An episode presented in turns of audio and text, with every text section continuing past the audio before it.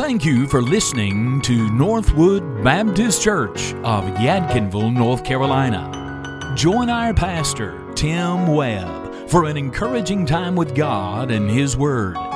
Northwood Baptist Church is a place where the Bible is passionately preached and practiced, and where you are always welcome. So stay tuned for a practical message for your life as we enjoy the abundant life that Jesus Christ offers to all.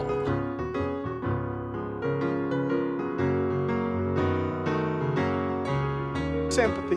I love this. Look at verse number 72, if you would. Zacharias is preaching. He's magnifying Jesus. He's making much of Jesus. Let's make a big deal out of Jesus. In verse 72, he says, He's come, Jesus is, to perform the mercy promised to our fathers and to remember His holy covenant.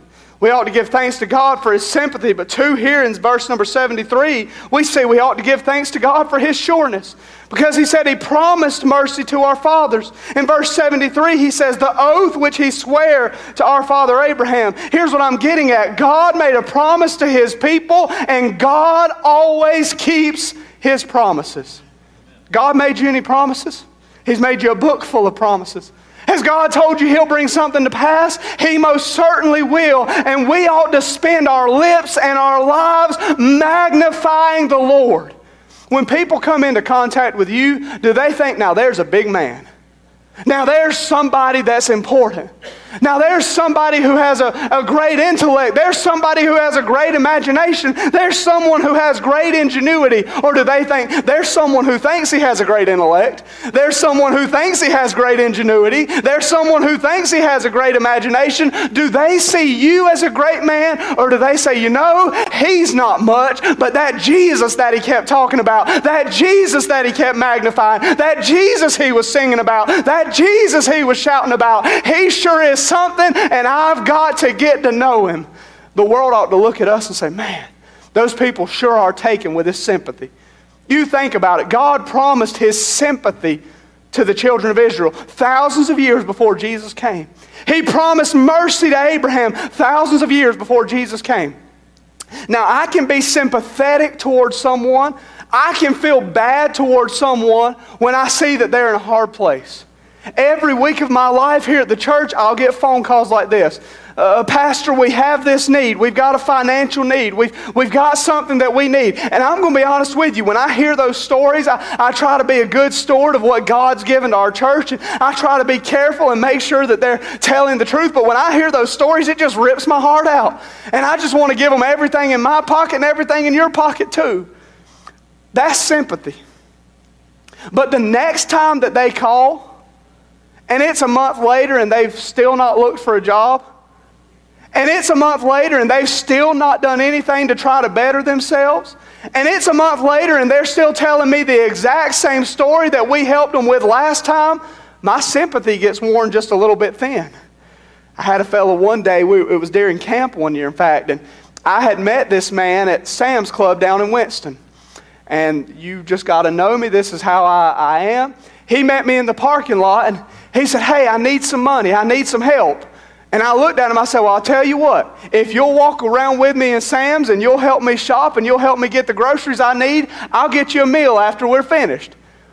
Bible says you won't work, you won't eat. So this fellow says, well, I'll do that. And so we went around Sam's Club. I pushed the cart and I said, I need you to go get me some water. I need you to go grab a hold of this. I need you to bring that. And he did it. And man, we filled the cart up and I witnessed to him and talked about the Lord. And I got him some lunch and we sat down and we talked together. And he told me why he didn't have a job and he told me all the needs that he had. And I helped him a little bit. But at the end of the day, I said, listen, man, what you need to do more than anything else is go get yourself a job. He said, I know that. I'm going to do it. I'm a Christian. I ought to go get a job. I ought to get to work. Well, it was a month or two later, we were having camp, and who would show up in Yadkinville at Northwood Baptist Church, come walking down the road in the middle of camp, but that same man. And one of the counselors, he started talking to them, asking them for some money, and they really were a good friend to me. They said, I'm sorry, I don't go here to church, but he goes here, you need to go talk to him. And they sent that fella over to me, and he comes walking up to me, and he starts to give me a spiel, and he starts to give me a story of all that he needs. I said, hold it just a second. I said, didn't I meet you down at Sam's Club 2 months ago? And then we talked then about getting a job, and then we talked then about taking care of yourself and taking responsibility. Well, yeah, we did. And it wasn't long before he trudged on down the road. But here's my point in telling y'all that. When I hear that story the first time, I get real sympathetic. I feel real sorry for him. My heart just gets torn out of me. But the second time, the third time, I say, pull yourself up by your bootstraps. Do better. Try harder. But get this. For thousands of years, God said, I promised you mercy. And for thousands of years, He saw His people over and over and over and over again come back to Him with the same story. Lord, we failed you again. Lord, we've rebelled against you again. Lord, we've forgotten you again. And Lord, we're sorry. And Lord, we're asking for your forgiveness. And Lord, we're asking for your mercy. And here's the wonderful thing. Every time they came back, His sympathy and His compassion was just as fresh as the first day, because His compassions, His mercies are new every single morning. You say, why should I magnify the Lord? Because as low down as you are and as wicked as I am, He woke us up this morning, and He had just as much sympathy, He just much care, just as much concern as He did on the first day that He ever called your name. We ought to be grateful for the sympathy of God. We ought to be grateful for the servants of God, but time's moving on. So we've answered the question, why should we magnify God? Because of His salvation, because of His sovereignty, His sanctity, His strength, His scripture, His sympathy, His sureness, and surely we ought to thank Him for His servants. But then the question is this, not why do we make much of Jesus, but I want to spend the remainder of our time today and the remainder of Luke chapter number 1 answering this question. How do we make much of Jesus? Number one, I want to submit to you that we make much of Jesus with our lips. I want everyone to do something right now, and this will feel strange as you form your lips in this way and as you contort your mouth in this way, but I want you to try your very best to do this with me. I want everyone to take your mouth and go ahead and start forming it. Get it loose. I know you hadn't talked during church this morning, so get your mouth loose and get your mouth open, get it ready, and here's what I want you to do. On the count of three, I'm going to say a word, and I want you to listen carefully to this word. I'm going to count 1, 2, 3, and say the word.